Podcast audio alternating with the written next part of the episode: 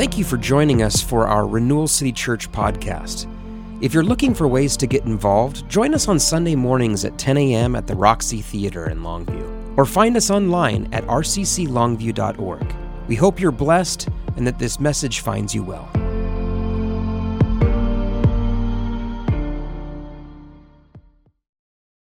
Good morning. Thanks for being here. We're we're going to move on. Uh, we're doing a series in the Gospel of John, and we're moving on to John chapter four today. Uh, this is a story of a time when Jesus ended up in the wrong place at the wrong time uh, with the wrong people. It reminded me of a time that that happened uh, to us on a family vacation. Uh, we were driving down to Southern California and thought it'd be really fun to go through San Francisco, which is one of mine and Laura's favorite cities to visit. We were taking the kids, and we're getting uh, we're getting up to the Bay Bridge, and the gas tank's running a little bit low, and the traffic going into San Francisco across the bay was pretty heavy. And I remember thinking the last place I want to run out of gas is in the middle of the Bay Bridge.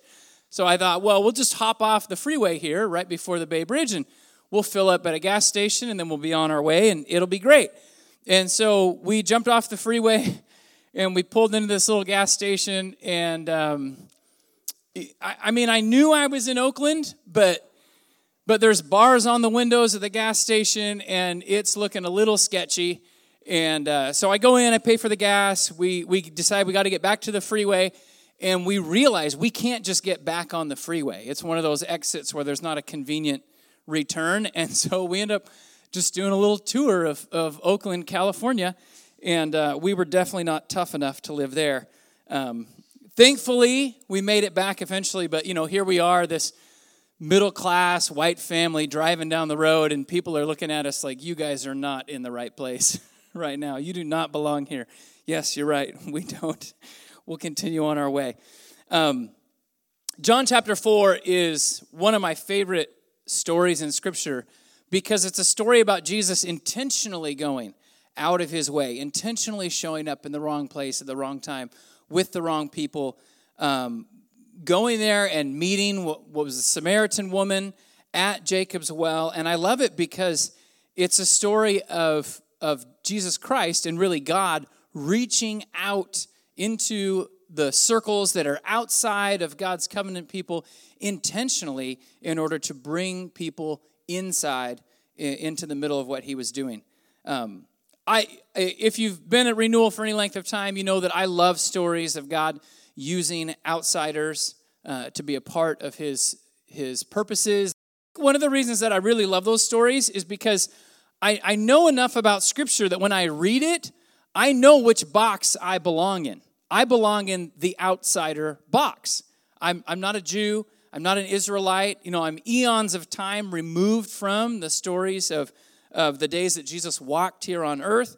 And I, I couldn't be farther from God's covenant people, but for the fact that Christ came with a mission to include outsiders like me into the story.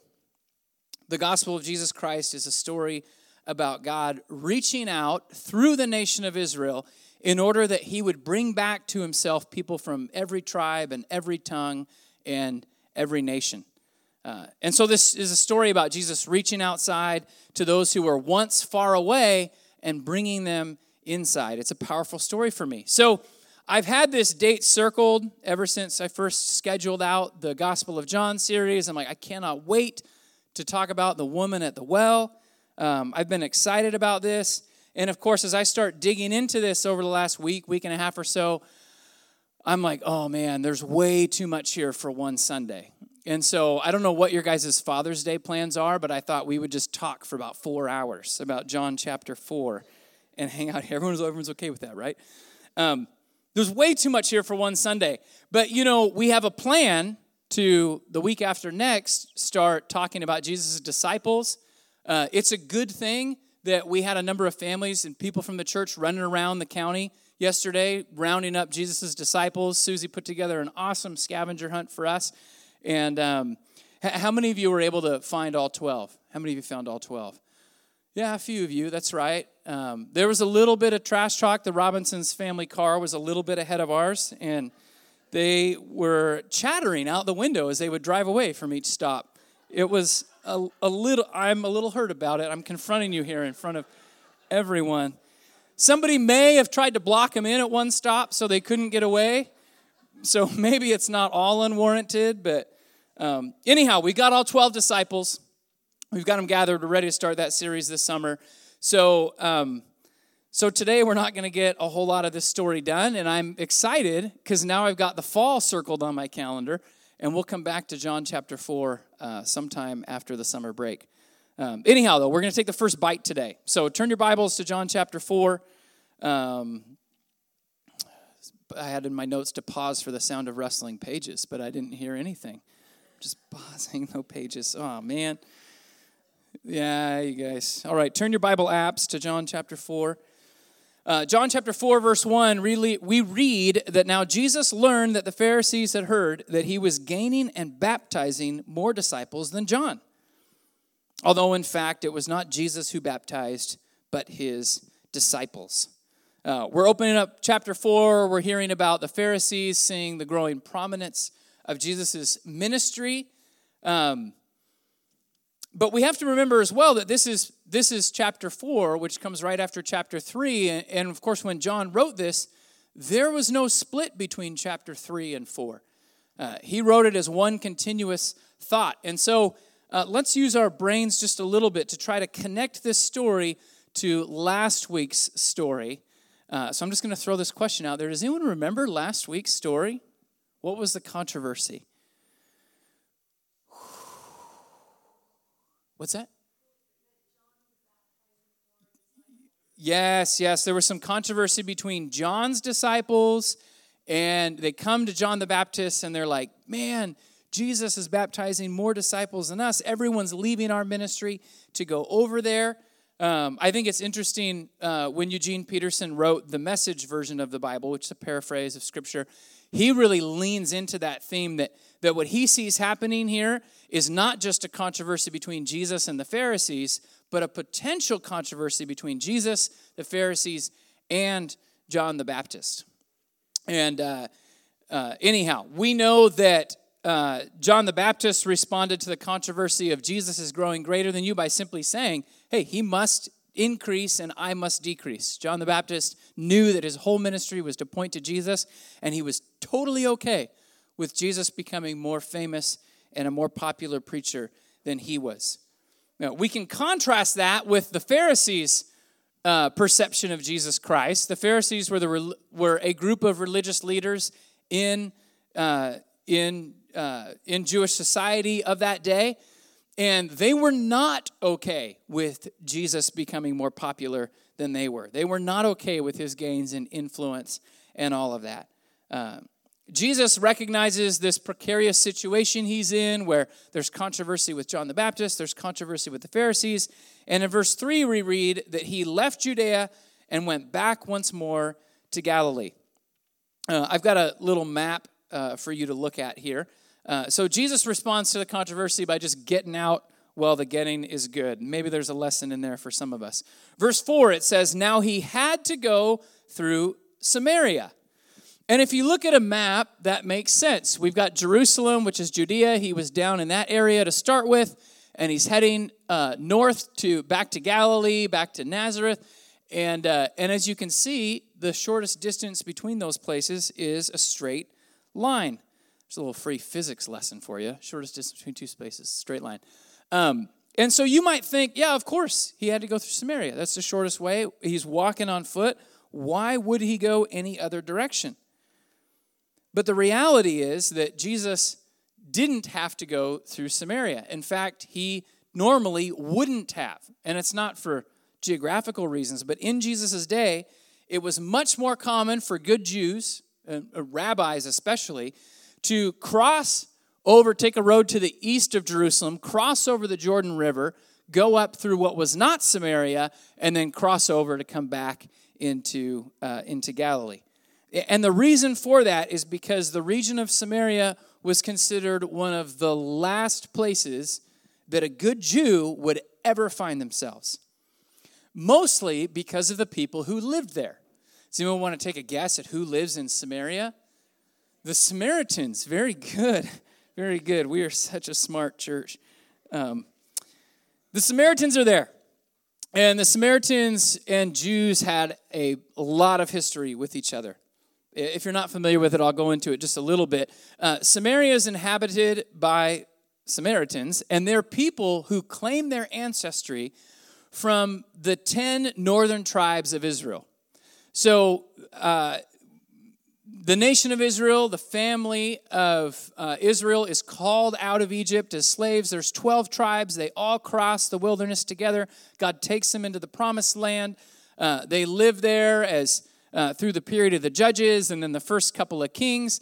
Uh, but then something happens after Solomon is gone. The nation split, and you've got two nations of Israel now 10 tribes in the northern part and two tribes in the southern part, including Judah is the prominent one. So this is now called the Kingdom of Judah. You've got two different nations, and in the 8th century before Christ, the northern tribes, the 10 northern tribes, were conquered by the Assyrians and taken away. Only not every single one of them was taken away. There was a remnant of Israelites left in the land by the Assyrians. And those Assyrians also brought in captives from their other conquered territories to resettle the land. This was part of their uh, peacemaking policy for conquered nations. And, and the Samaritans ended up being the descendants of the original remnant of Israel that was left there and the new conquered people that came in. Uh, these are who the Samaritans were. They rebuilt a society, they intermarried with the other settlers and um, they probably intermarried with maybe some leftover Canaanites as well. But they ended up rebuilding a culture and a society, and their culture was centered around the worship of Yahweh, just like Hebrew society, just like, uh, sorry, Jewish society was. Uh, they worshiped the Hebrew God, and in their minds, they saw themselves as people who had stayed true to the worship of God the whole time. In their minds, they saw themselves as the faithful remnant of God's covenant people who were left in the land. They'd survived the exile, and they were here uh, worshiping the Lord. Uh, about 150 years after the Assyrians conquered the 10 northern tribes, the last two tribes get conquered by the Babylonians. And so they come in and they take the kingdom of Judah away into captivity. And Judah's in captivity in Babylon for around 70 years. And then the Jews get to come back out of Babylon and they come back to Jerusalem and they are given the task of rebuilding a temple to Yahweh. Uh, we covered this story in uh, when we did a rebuilding series a couple of years ago. Uh, but this crazy thing happens. The Jews come back to the land, they're getting ready to build the temple. And, uh, and this line shows up in the book of Ezra saying that the enemies of, the, of, of Israel came to them and offered to help them build the temple. So the people who are living in that region come to the Jews when they come back and say, Can we help you build the temple? They say, We've been, we've been here in the region following Yahweh for 200 years, and we heard you're building a temple to him, and we want to help out. Uh, of course, these, who are these people? These are the remnants, the descendants of the 10 northern tribes that were left over and, and the people who'd brought in.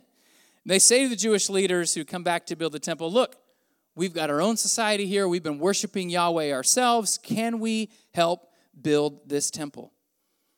The Jewish leaders are really perplexed by this offer to help build the temple from, you know, who would be their enemies. Uh, keep in mind, these people are the descendants of uh, the 10 northern tribes of Israel. We just finished a, a series on the book of Judges. Who was Israel's worst enemy in the book of Judges? It was Israel. These are the these are the guys, these is where brothers have been killing brothers, cousins have been killing cousins. These are their enemies. They're descendants of their enemies, these northern tribes of Israel. They're also the descendants of these Assyrian, you know, transplants. Uh, and Assyria is an enemy as well. And so they're perplexed by this idea that their enemies would come and offer to help build a temple to God. But they they, of course, remember their, the Jewish leaders' minds are brought to the words of the prophet Isaiah, who had talked about before they went into exile. The prophet Isaiah said, When God restores your fortunes, when he brings you back to the mountain and he, he restores you as a nation, his house is going to be called a house of prayer for all nations. And so, inspired by that idea, that, that realizing that God wanted them to build a house for all nations, they said to these enemies who were coming to offer to help, they said to them, Yeah, there's a lot of work to do. We would, we would really like for you to help, help us build a house of prayer for God for all nations. Any of you remember the rebuilding series? Is that how it happened? That was not how it happened. No, they didn't say that at all. Uh, we can read in Ezra chapter 3 Zerubbabel, Joshua, the rest of the heads of the families of Israel answered this offer. They said this You have no part with us building a temple to our God. We alone will build it for the Lord, the God of Israel, as King Cyrus, the king of Persia, has commanded us. So the Samaritans, as it were, they weren't called Samaritans yet, but the Samaritans come and say, Can we help you build a temple to Yahweh? And Israel says, No way. You have no part in this. We're going to build this temple just like Cyrus, the king of Persia, told us to. Wait a minute. Are they building the temple for God by God's command? Or are they building the temple for themselves per Cyrus's instructions? This is where you can see the, the problems that happen when uh, a state sanctioned venture is taken on by the church. Anyhow, when God speaks through his prophet, he says, This new temple is going to be a house of prayer for all nations. And yet, when God's people speak, to the nations, they say, You have no part in us.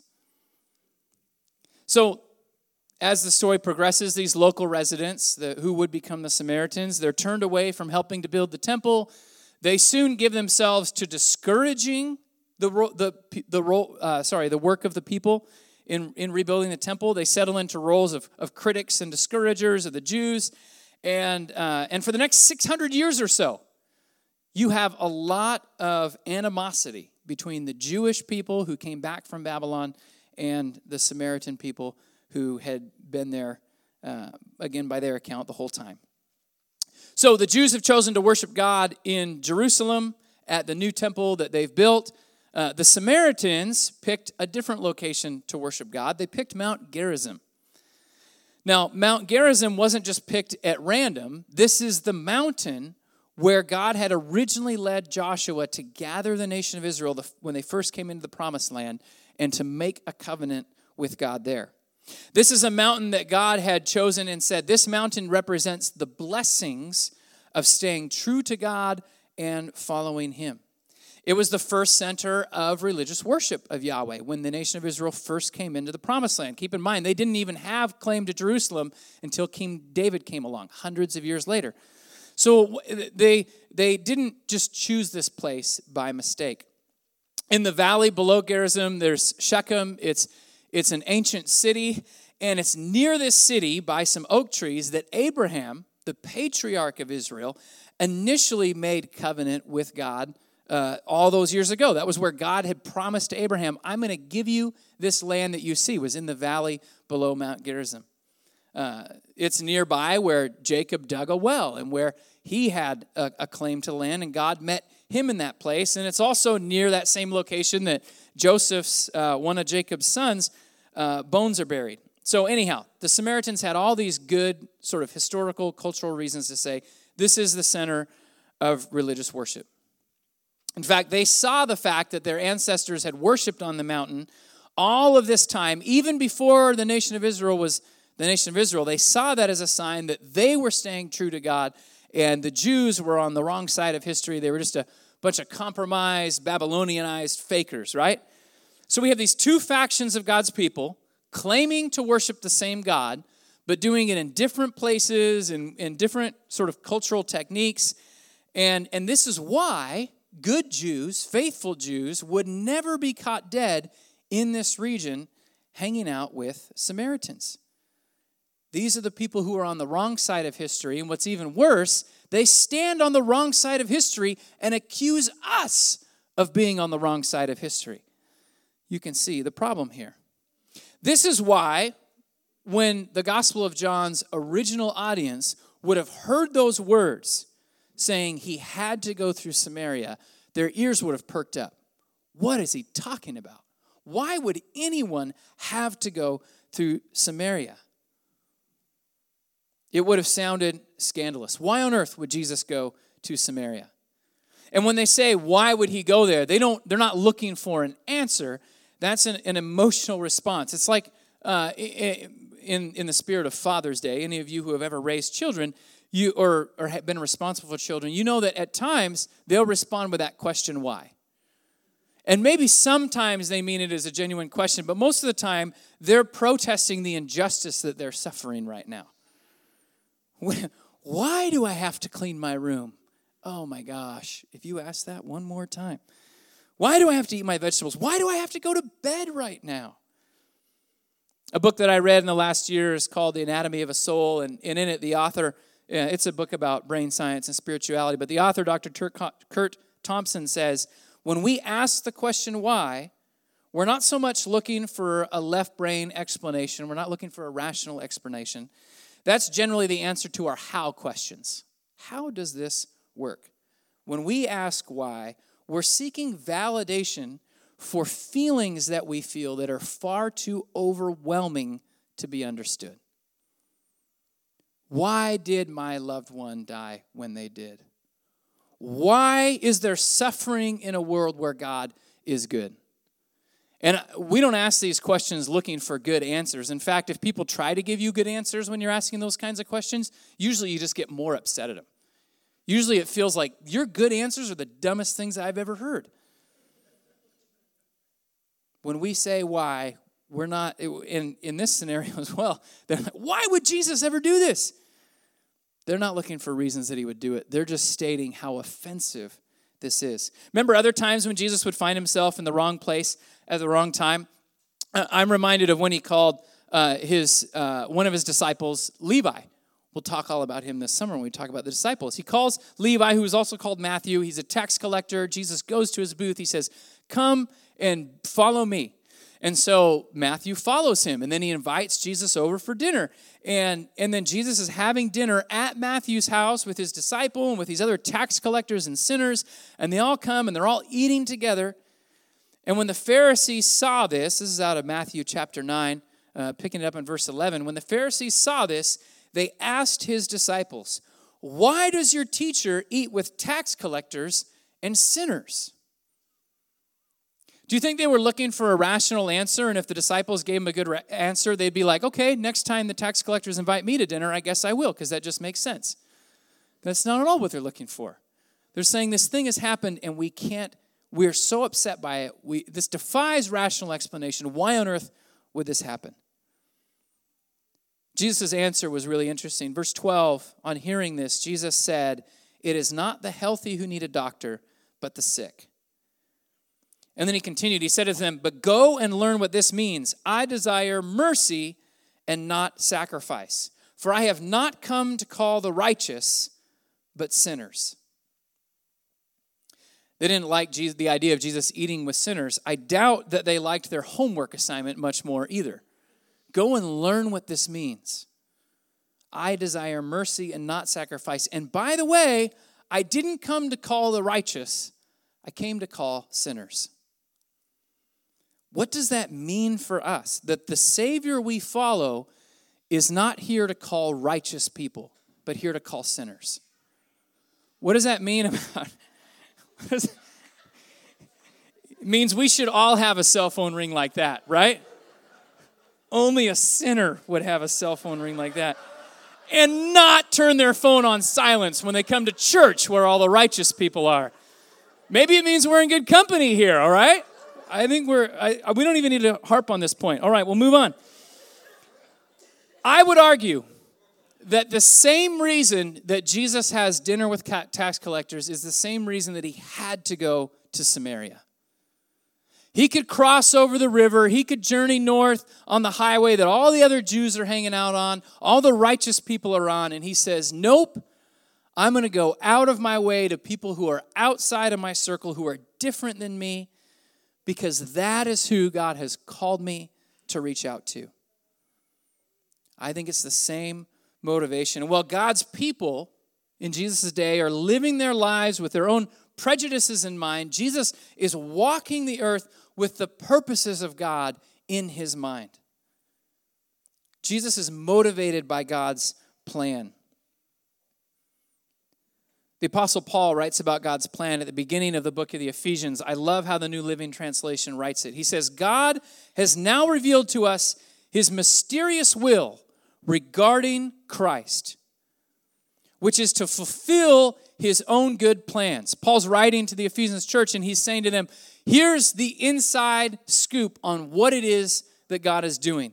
In Christ, he's revealed this mysterious will the people of God have tried to guess at his will, they've tried to understand his will. What is it that God is doing? And in Christ, God's revealed it. It continues, he says, and this is the plan. You guys ready? This is the plan. At the right time, he will bring everything together under the authority of Christ, everything in heaven and on earth. Everything together under the authority of Christ. Other translations use the word unity, everything into unity. In heaven and on earth, everything into unity under Christ. Everything, of course, means everyone. Everything means Jews and Samaritans who have been at odds forever. Part of God's plan is to bring them together into unity under Christ.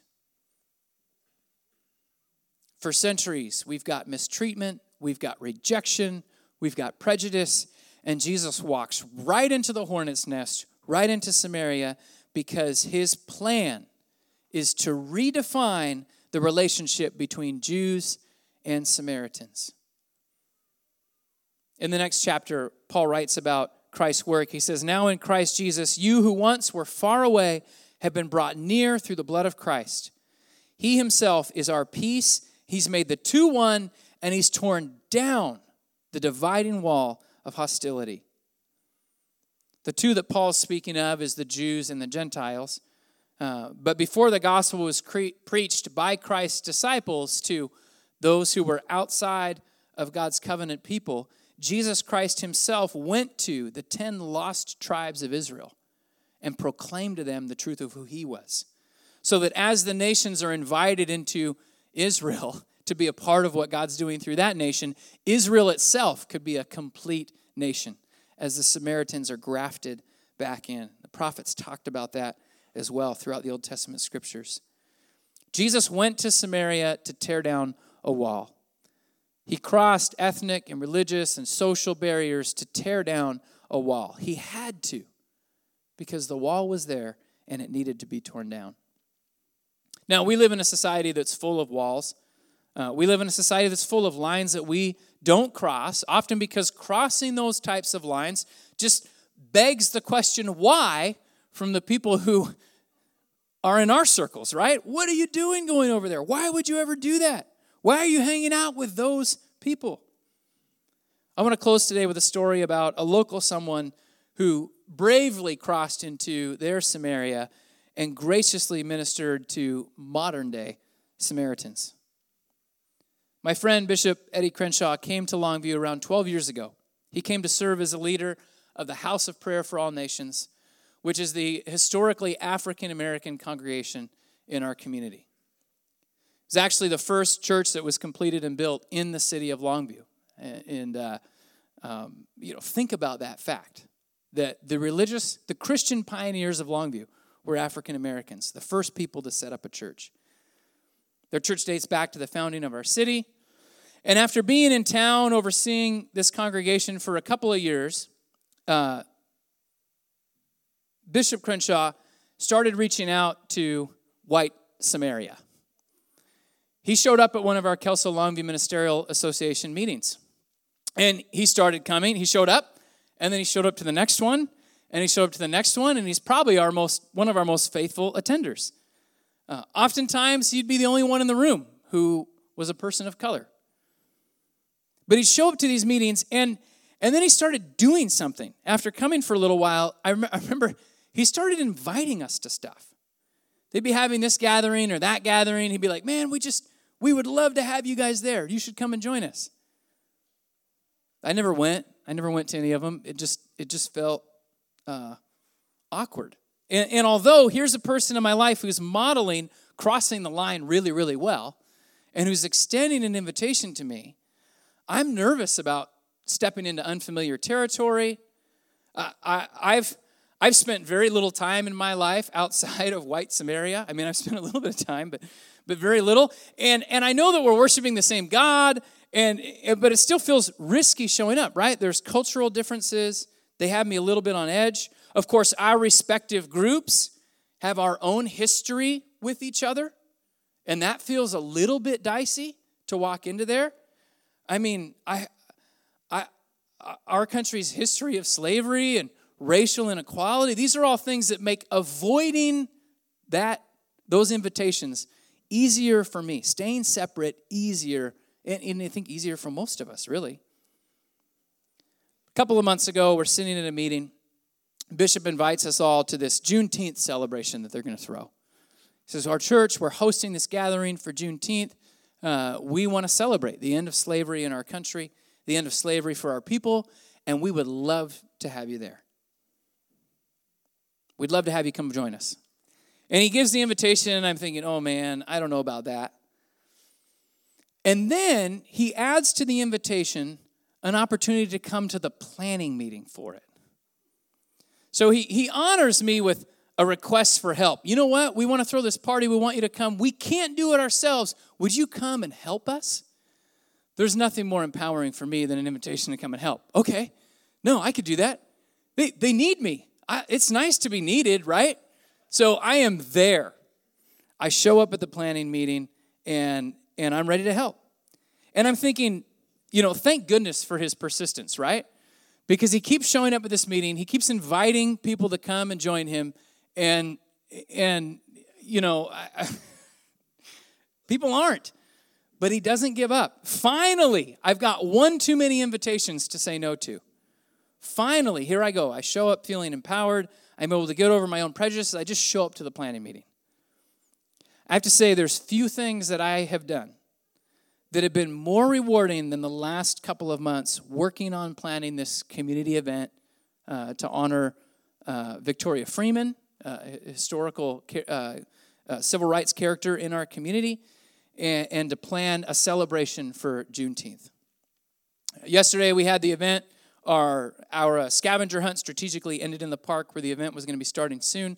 Um, and, and, although it was cold and windy, and uh, you know the threat of le- rain was lingering over us all day, uh, my heart was just warmed throughout the entire thing by this opportunity to gather and to celebrate Juneteenth in a diverse community setting. It was especially impactful to celebrate the end of slavery with the people whose ancestors had been enslaved. That's a different kind of celebration than those of us who are uh, you know on the other side of the coin get to have. It was a, an incredible honor to be a part of it, to be a guest at this event.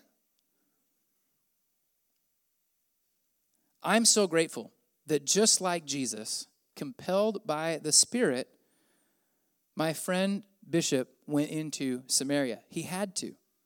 He was compelled by the same Spirit to enter my world that, that he might have had a million reasons to not show up. But I'm telling you, the true disciples of Jesus go. They have to go where Jesus is going.